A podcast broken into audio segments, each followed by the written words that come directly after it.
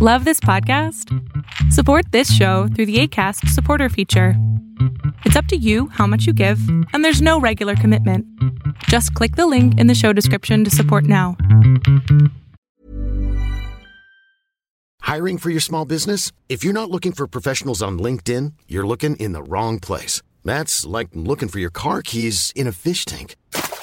LinkedIn helps you hire professionals you can't find anywhere else, even those who aren't actively searching for a new job but might be open to the perfect role. In a given month, over 70% of LinkedIn users don't even visit other leading job sites. So start looking in the right place. With LinkedIn, you can hire professionals like a professional. Post your free job on linkedin.com slash people today.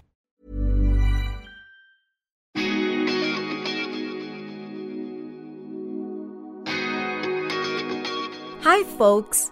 I would like to introduce myself. My name is Payal, and I am a traveler who also loves to meet people. And I think a blend of both is where this concept of melting pot has come about.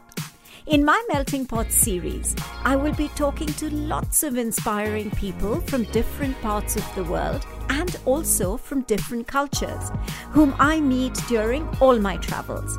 The common factor between these folks will be the desire to follow their passion and make it a way of life. So step into this melting pot and enjoy the chats. Welcome to another weekly episode of Melting Pot. Today I'm in conversation with Maha Khan Phillips. Now, Maha is based in London. She's a financial journalist and also won awards for it. And then she decided that she also wants to write fiction. So, thank you so much, Maha, for joining me today. I'm really, really looking forward to sharing your journey with all my listeners. Thank you so much for having me. It's a real pleasure. I'm delighted to be here. Thank you. Maha, before we start talking about and getting into more detail about your writing and how you became a journalist and then how you decided to also write fiction, just a little bit about you. Well, I grew up in Karachi in Pakistan. So I spent most of my childhood there with a brief stint in Dublin. And then I moved to the UK to study and ended up settling here. But my home was very much Karachi, and also I spent a lot of time in the Punjab. Where my family had a, a farm. That's very much my roots, and I uh, until the pandemic, I would have spent three months of the year still there. Oh, um, okay, that's interesting. Yeah.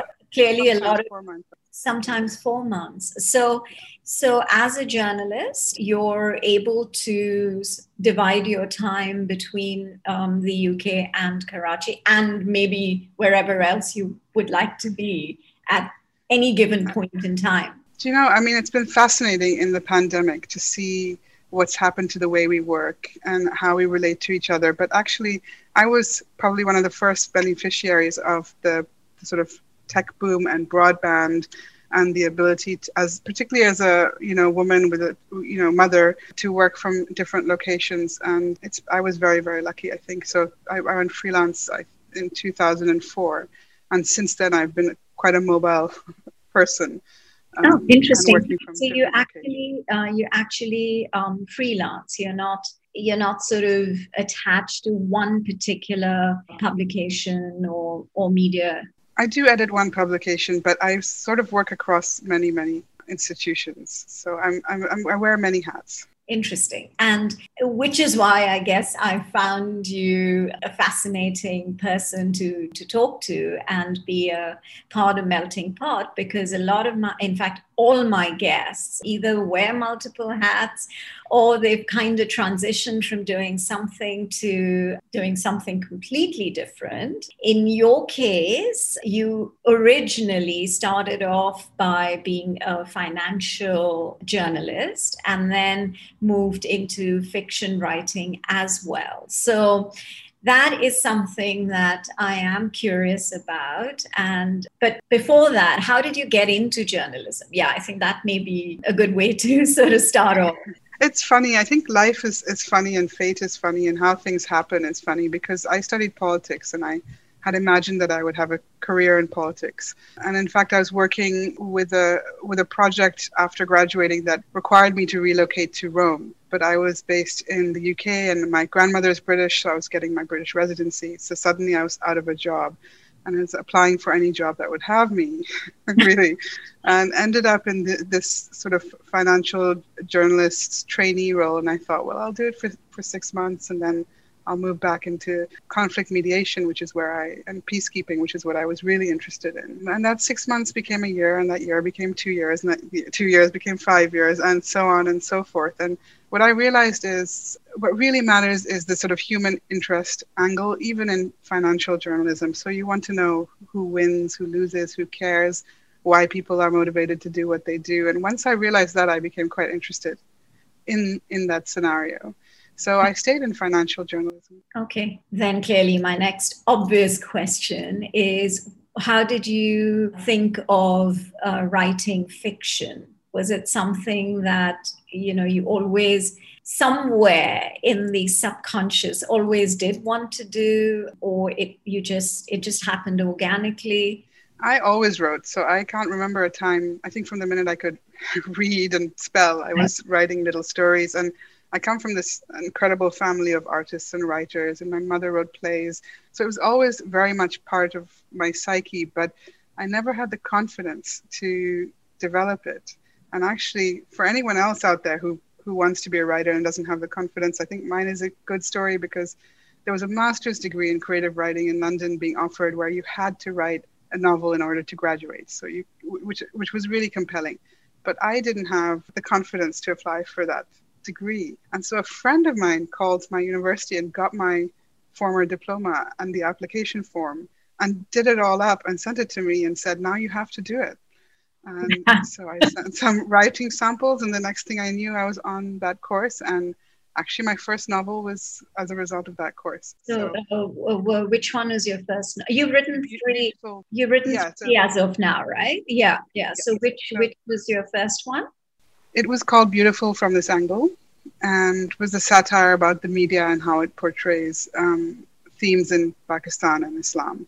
Okay, so it was very specific to, yeah, I mean, I read a little bit about it. So it's very, very specific to, even though it's a satire, to the way, and also the way women are portrayed, right? There's, yeah, so there is an angle. A, yeah, there is an angle from what I can remember.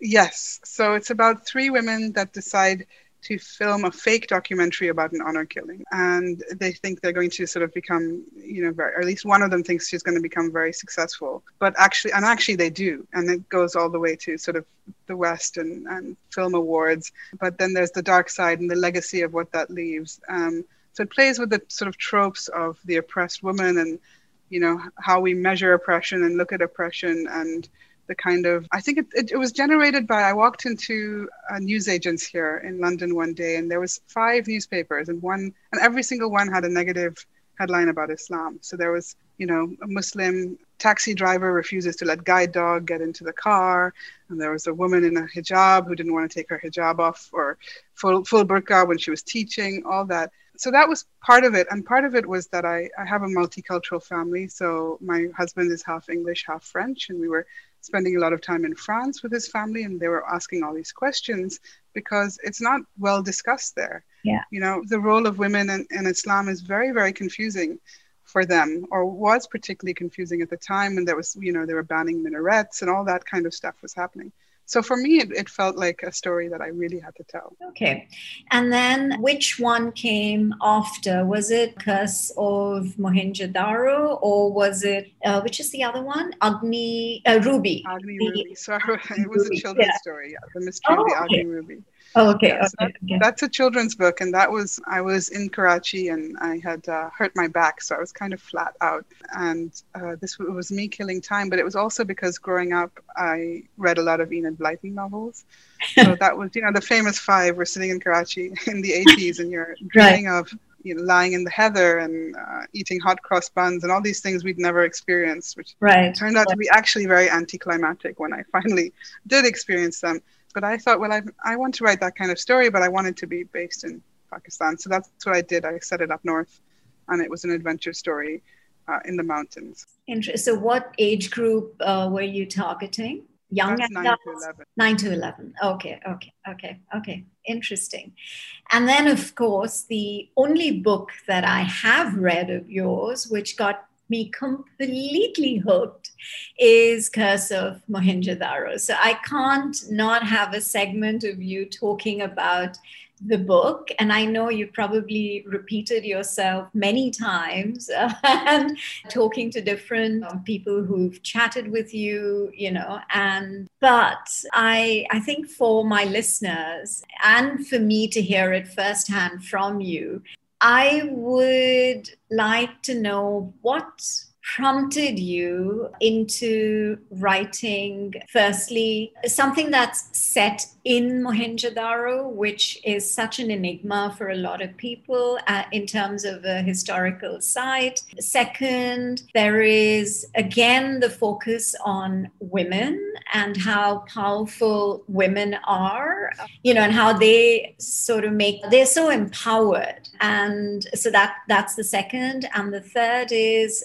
this whole cult which you know you've kind of touched upon is is absolutely intriguing. So it is a thriller for all the listeners. And you know it's a book which you cannot put down.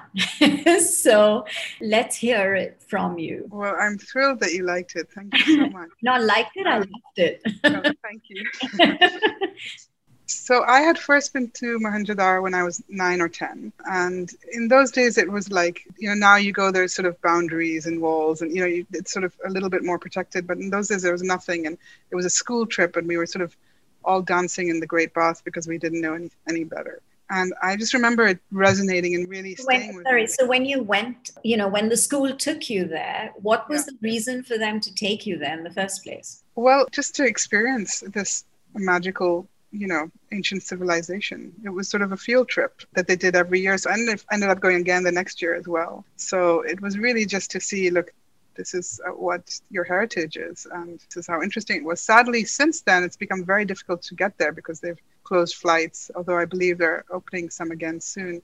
So it's, it's, much more of a trek. It's uh, you could have got a flight in the morning and a flight back in the evening, but now you kind of end up going meandering different ways and driving, and it's it's And so, what, so what's the reason for that? Is it because they are finally, you know, there are archaeological sort of it's it, people are trying to dig and find and Sadly, I wish I wish that was the reason, but the reason I think is no tourism in Pakistan. Um, generally, it, I think I mean my personal view is until recently, although recently there's been huge initiatives to bring change, but until recently, I don't feel like there was enough investment or focus on Mohenjo-Daro and and its significance, and indeed on the Indus Valley civilization entirely. So I suppose you know there there are many demands on the country, but personally, I, I would have given this a priority. priority. Yeah. But I loved it, and it stayed with me. And it's funny. Then I just one day I was googling. one evening I was bored and I was googling, and I remember a teacher saying to us, you know, nobody ever know, knew what happened to Mohenjo-Daro and its residents. So I started Googling, and um, I think I Mohenjo-Daro mystery, and all this stuff came up about, you know, ancient vehicles and flying abilities and, you know, the role of ancient Hindu gods and goddesses and aliens. And I just, I mean, I didn't know anything about any of this. So then I talked to a friend of mine who was interested in archaeology, and I said, It's incredible what people are saying about Mohenjo-Daro. And he said, Oh, you mean the forbidden science movement? And I said, What? I didn't even know that existed. And, Yeah. and he said, The forbidden science movement. Go and read about the forbidden science movement. So suddenly I kind of I went and bought a lot of books and and it was just this world that I had no idea about. So people who genuinely believe that human history has been suppressed, that we are either the, the result of alien technology or inst- ancient mysticism of some kind, and that governments have actively tried to keep us down. It's a bit like the flat earthers who, who have lots of conspiracy theories. So I thought this is great. I want to write about this. But the only way I could work out how to write about this was to develop a cult because, you know, it, it's a cult like mindset to just wholly believe something like this without being willing to look at, you know, other possibilities, scientific possibilities for why things happen and why places exist. So I started fashioning this cult, and then I started reading about cults, and and that was really fascinating too because I I read about the fact that cults, a lot of intelligent people join cults because people who are less educated are wary of things that they don't understand, whereas people who are well educated or very intelligent think they can't be hoodwinked so mm-hmm. and end up in these situations so it was it was a really interesting journey and a really interesting experience of writing about the Okay, so then you just, so basically, after all, how long did it take you to do all this research? I mean, I heard one somewhere in some panel discussion where you mentioned that the book, it started off very differently and you were not really satisfied with it and then you decided to add this other element to it. So is that so how long did that whole process take? And when did you re- when did you sort of after having written the first draft when unless it was in you know writing in progress when you realized that this was not quite working and you wanted to add other elements to it. How long did that process really take? You know it's so complicated because in the middle of that process i also got sick. I got cancer. So i sort of stopped and started and i'm fine now by the way.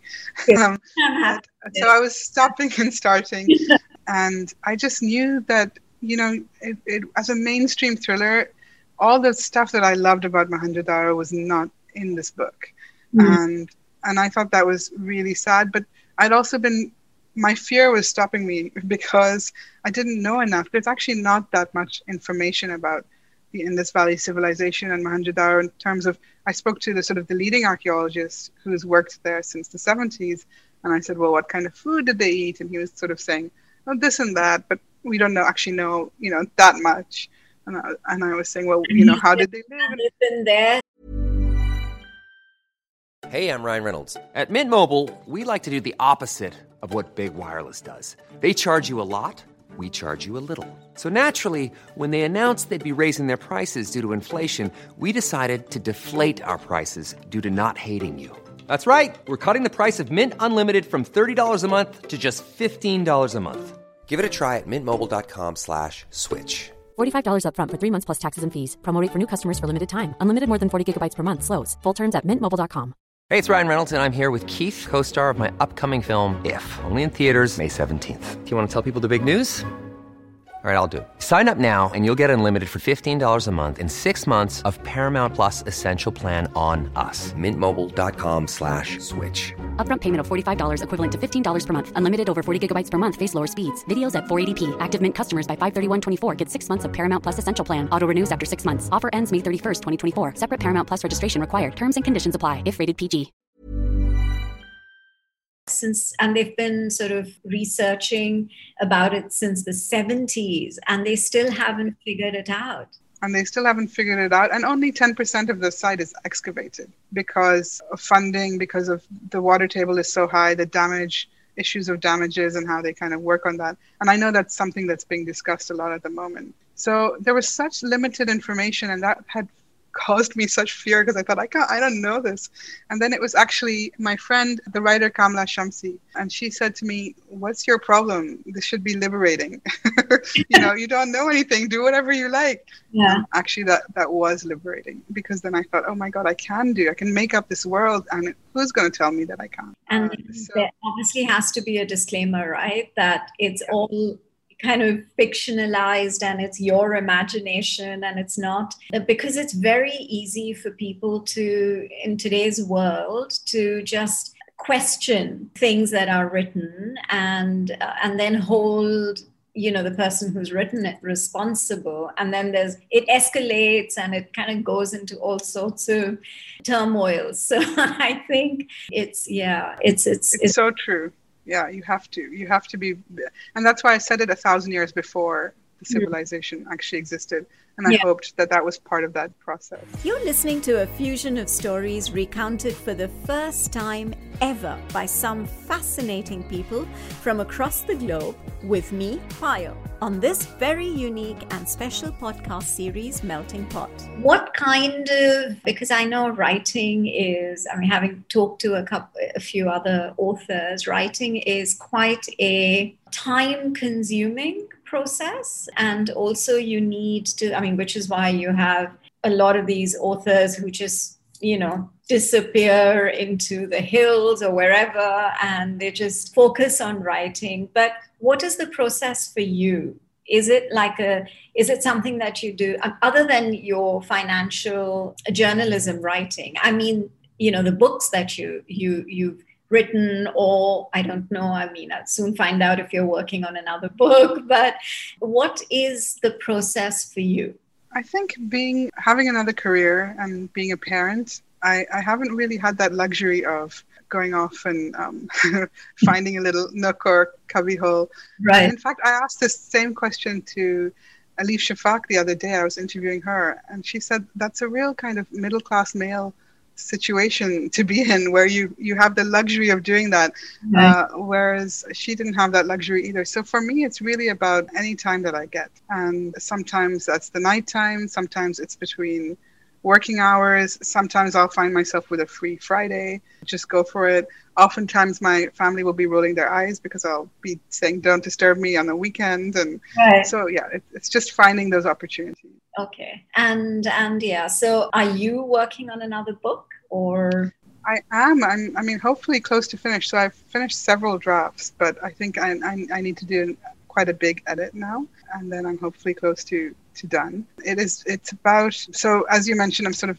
I'm really interested in, in women's stories and what happens to women and and and women's empowerment, even in a sort of thriller format. And this one is, is inspired, but not based on a true story. About in the year 2000, they found uh, a mummy in Balochistan in Pakistan of a woman. And this mummy was covered in gold leaf and had uh, cuneiform writing, and it said in in in that writing that she was the princess, uh, a princess of of, of uh, the Achaemenid period and the daughter of King Xerxes. Um, and everyone got really excited and said, "Oh my God, she's a mummy!" And Iran had mummies, and ancient Persia was different to what we thought about.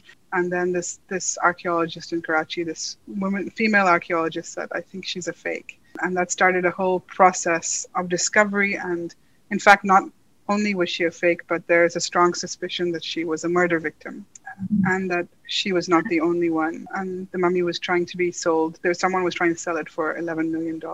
So I just thought that story was so compelling um, and so shocking, actually. And I spoke to, to the archaeologist involved, who is this incredible woman in, in Karachi who now runs and founded the State Bank Museum and she's quite a character and she kind of single-handedly went on this journey with this mummy and and I sort of took her journey and, and inspired me to write a different story but based around the idea of a mummy being a murder victim and a forgery. So clearly I think you you are now a, the genre that you really like to write about is are, are thrillers. That's one. And that's established. Two, that they're always based somehow connected with Pakistan. And three is, you know, that women play a very, very important role in every book that you write. So I think these are three categories that I've picked up from, you know, talking to you. and and that's and, and then you just try and kind of put them all together and that's how your your writing happens. So that's that's quite fascinating. I also uh, somewhere was listening to this whole when you write how important are emotions into your writing?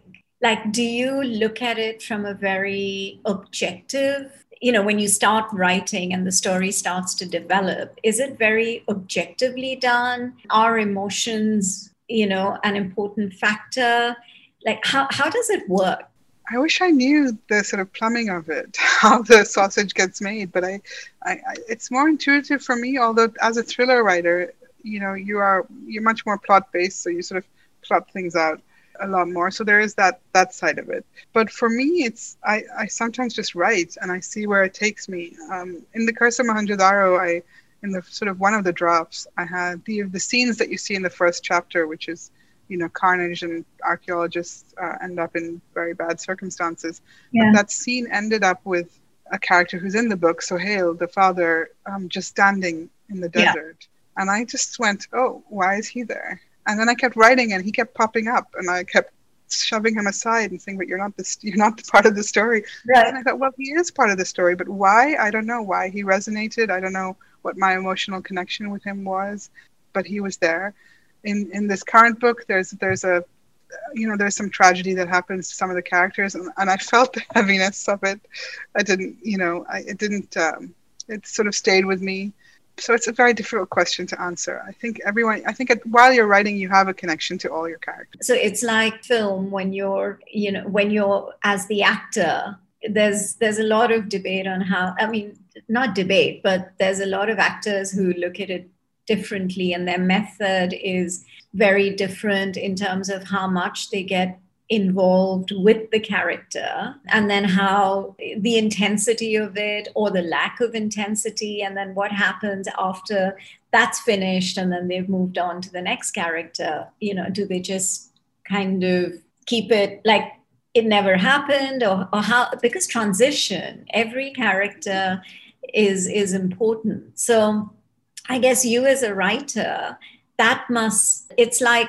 an actor you know and the involvement with the and for you as a writer it's probably harder because you're writing about and you're developing every character right? So i guess it's yeah i can i can i don't know how it works for other writers but i can tell you i was cleaning my teeth this morning and i was thinking oh gul who is my current character would definitely answer the phone if this person called.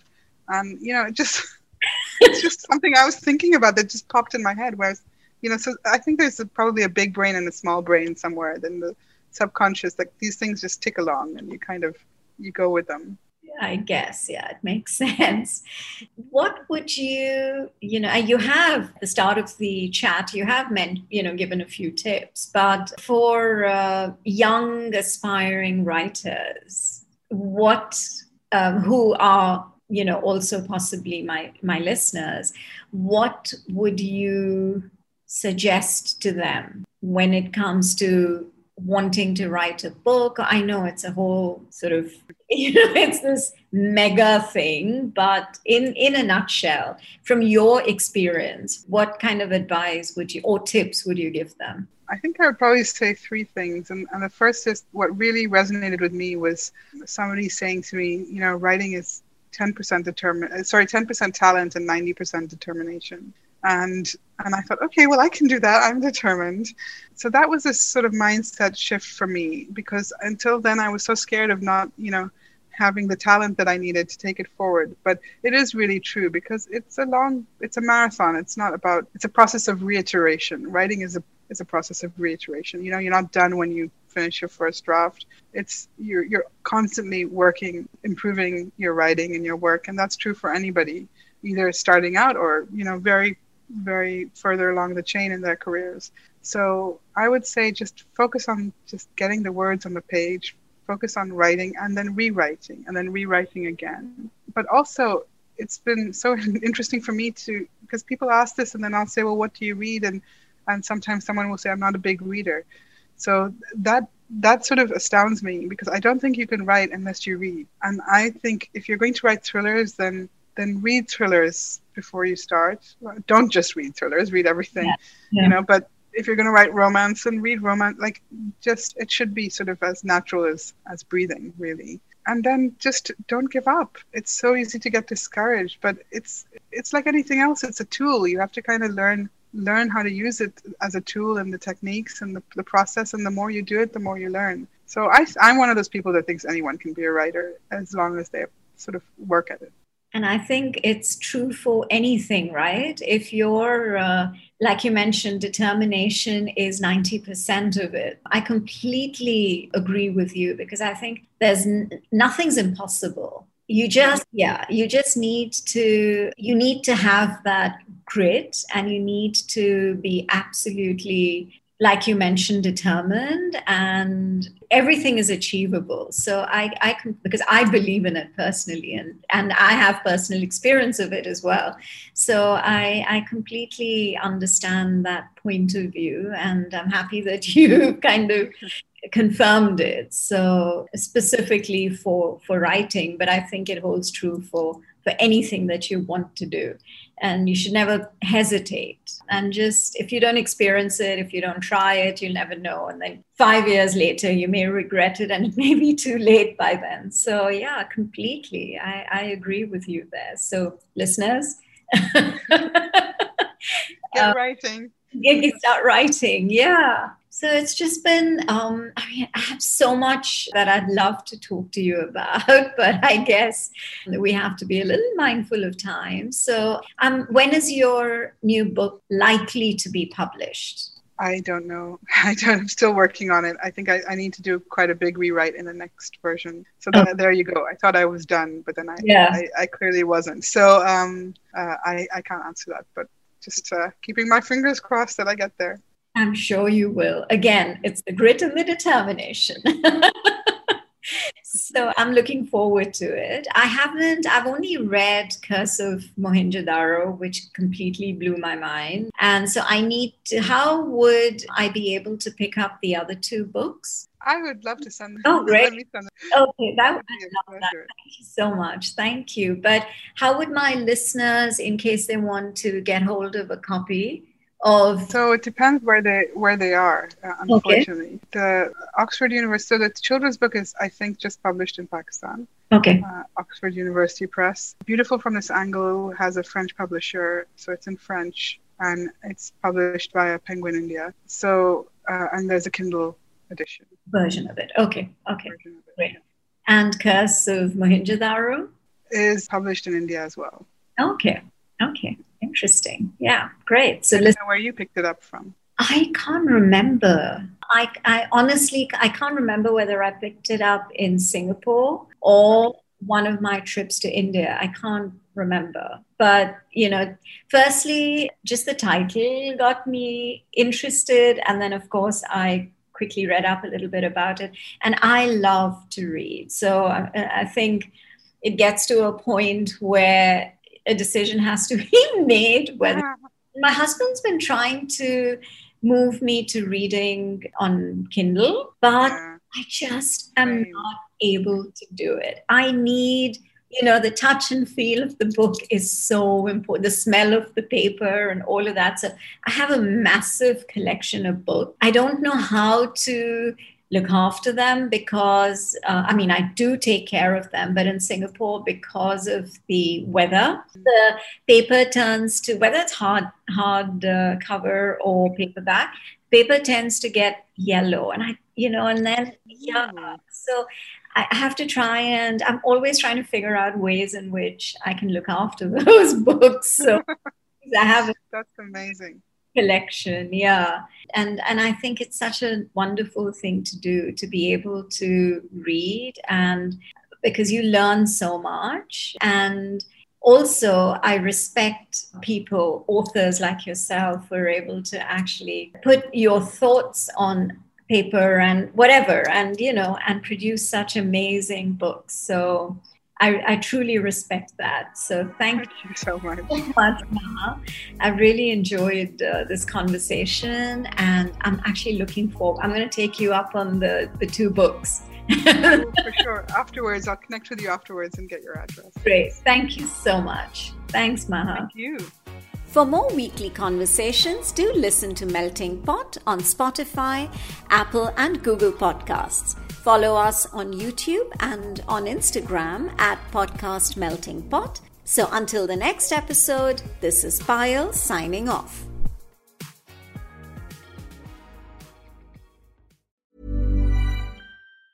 Hi, I'm Daniel, founder of Pretty Litter. Cats and cat owners deserve better than any old fashioned litter. That's why I teamed up with scientists and veterinarians to create Pretty Litter. Its innovative crystal formula has superior odor control and weighs up to 80% less than clay litter. Pretty Litter even monitors health by changing colors to help detect early signs of potential illness. It's the world's smartest kitty litter. Go to prettylitter.com and use code ACAST for 20% off your first order and a free cat toy. Terms and conditions apply. See site for details.